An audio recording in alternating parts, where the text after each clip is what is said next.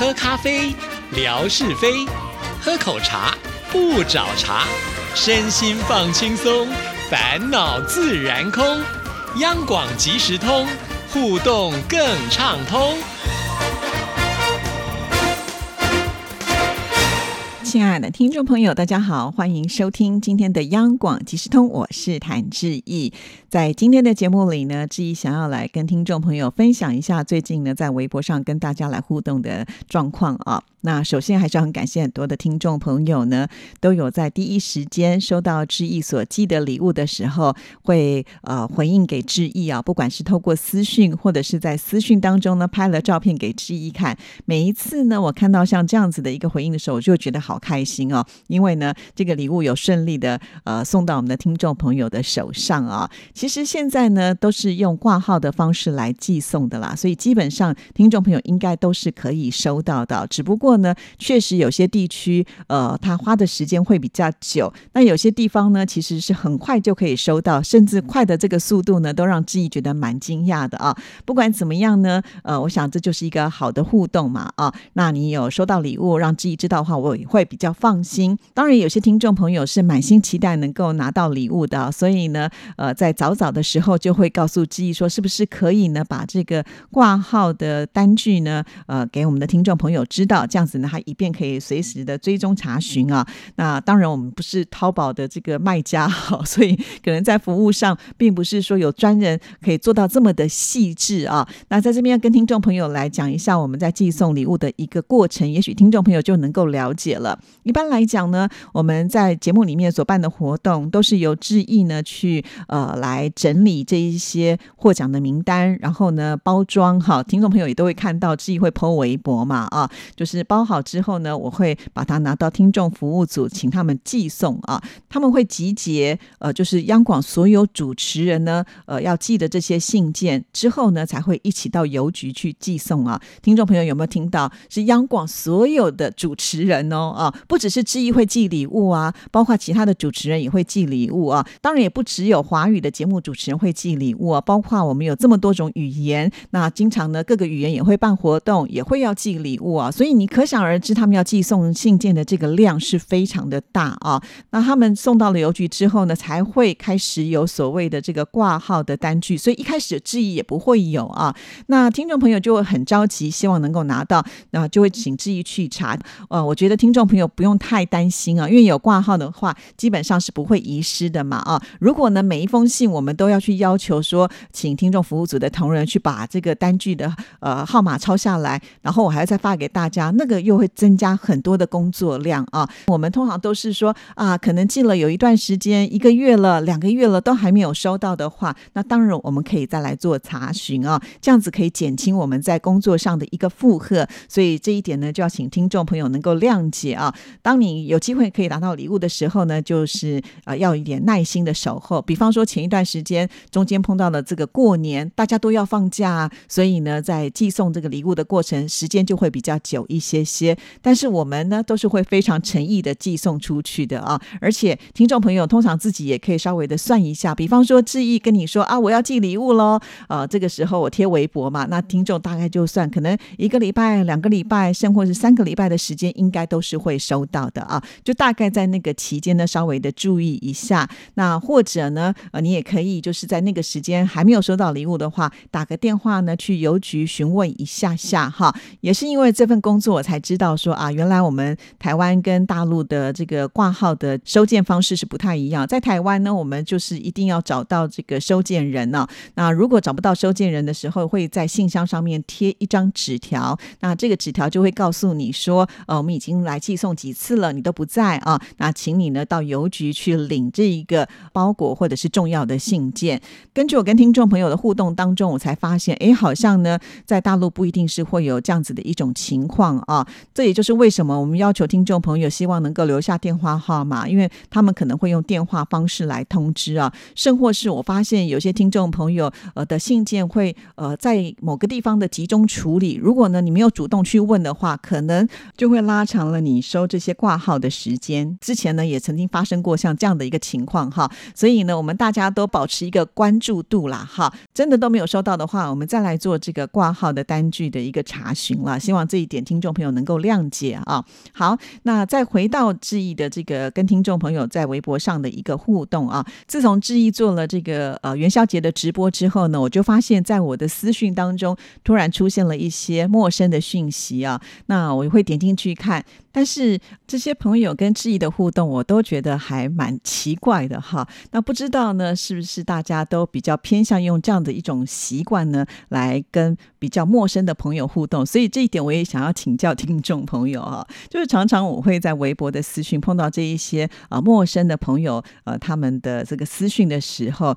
呃，甚至好像大家都没有在关注呃我贴在外面的这些贴文，然后就会问一些明明可能在贴文上就可以知。知道的呃讯息啊，最特别的就是有人一进来的时候就问我说：“你叫什么名字？”我心里想说：“哎，我外面不是写的清清楚楚吗？还是谭志毅这三个字看起来不像是呃名字吗？”哈，这个是我第一好奇的，觉得很特别的一件事情。甚至呢，还有人就劈头问说：“你现在几岁？”哎，这个我也觉得好奇怪哈。因为一般来讲呢，在不熟的朋友当中，你不太会呃直接去问人家几岁，对就好像说你跟不熟的朋友问说：“啊，你薪水领多少？”一样的道理嘛啊。尤其是对女生啊，很多女生的年龄是秘密啊。虽然我的年龄对听众朋友来讲不是秘密啊，但是对于这些不熟悉的人来说呢，我觉得有必要在第一次呃就是聊天的时候。告诉你我几岁吗？那还有一些朋友们好像就很喜欢透过私讯想要跟你聊天呢。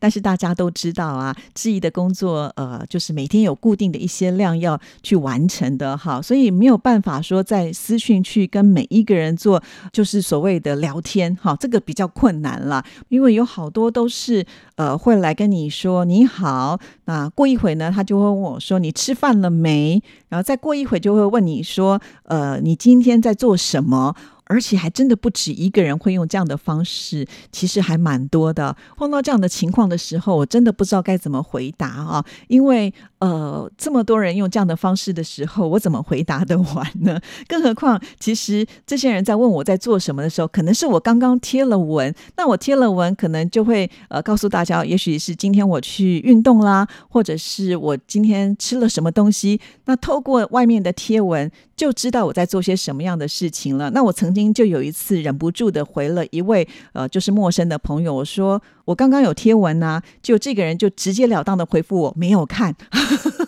我我心里想说，哎，那你都没有看，表示你对我这个人应该不是那么的想了解哈。那为什么又要透过私讯来问我呢？这个我觉得好像在逻辑上是不太通的啊。那这些当然就是比较陌生的朋友，有的时候在想说啊，这个频率不对，那呃大家呃没有办法呢，就是有更多的互动跟共鸣啊，那也就算了啊。但是其中呢，也有些让质疑会受伤的啊。也许就是有些人会把自己当做是万能的，因为我在台湾，所以有关台湾的任何的事情，呃，他可能就会觉得说我一定有办法来解决哈，或者是来帮助他。当然，如果说是一些简单的事情，呃，我的能力范围所及，当然我很乐于帮助听众朋友啊。但是我收到了几则并不是那么熟悉的朋友啊，他们会指定志毅呢要去做什么样的事情来协助他啊。那我想呢，既然是听众朋友嘛，那我能够帮忙的就尽量帮，所以一开始呢，呃，对于我我自己不擅长的事情，我也呢，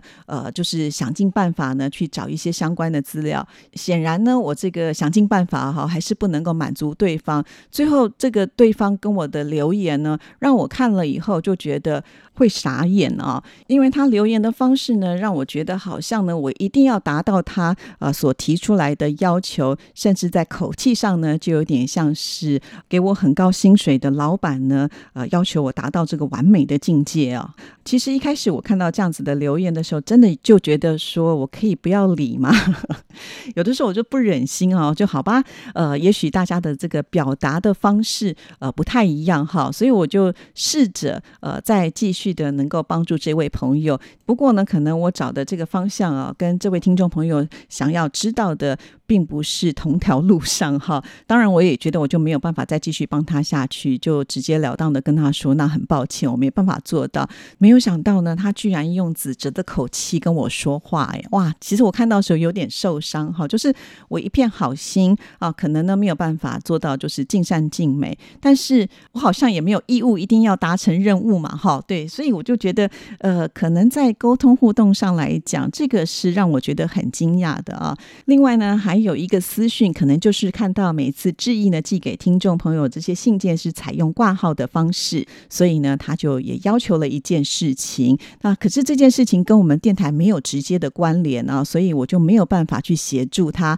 呃，就是因为我没有办法协助他，所以我还提供了一些他可以解决的办法哈。当我回复之后呢，就再也没有收到这位朋友的回应了。这也就是最近呢，我一直觉得非常错愕的一些状况哈。那有有时候自己想一想都觉得很奇怪，因此呢，就干脆直接问问看我们的朋友是不是也会碰到像这样子一种情况。但基本上经常跟志毅互动的这些朋友，我都觉得你们非常的棒哦。也许就是因为你们表现的太好了，个个都是温良恭俭让哈，所以很容易呢就跟这一些我觉得比较奇怪的呃。私讯留言呢，形成了一些对比哈，这就是呢我最近啊在微博上会碰到的一些状况。如果听众朋友你们也经常会碰到这样的状况，那可能呢就是一种常态，我就不用觉得很奇怪了。所以呃，希望听众朋友呢也能够给寄一些呃，就是你平常在经营微博啦，或者是社群网站，跟这一些比较陌生的朋友们互动呢产生的情况啊，跟志毅来分享，或者是帮我分析一下，能够让我能够更了解，甚至。呢，让我知道，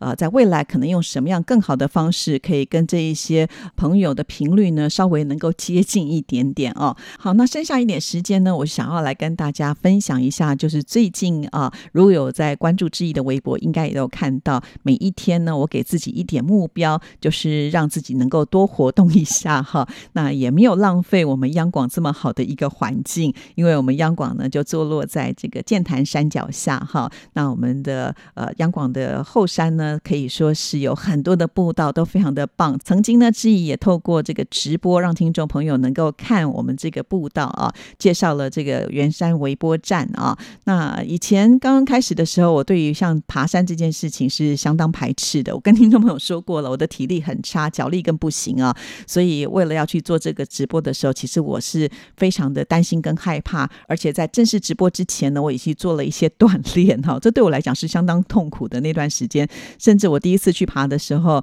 呃，当时的总台长还认为说，我这样子可以吗？沿路呢就不断的要休息，还有办法直播吗？好，那次以后我就下定决心说啊，不能这样这样子的，呃，这个偷懒的生活哈，一定要多动一动。那那个时候开始，我有做一些呃，就是看到楼梯一定用爬楼梯的方式。直到后来，因为新冠肺炎的疫情就是比较严重，所以就比较少出门了，那就比较没有机会去爬楼梯，或者是呢去这个郊外走走，尽量都是待在这个家里面或者是室内嘛。好，这个防疫优先，所以呢，在那段期间，其实体力都有一些下降啊。那直到呢最近，我觉得春暖花开，呃，然后呢，我觉得天气好好，如果中午吃完饭能够出去休闲休闲还不错。其实一开始的时候，我们没有计划就要去爬山，但是走着走着。我就觉得，哎，好像我可以走更远一点点哈，就开始重拾了以前就是呃，我有机会能够去绕一下我们后花园的呃这个山路的感觉。结果我就发现呢，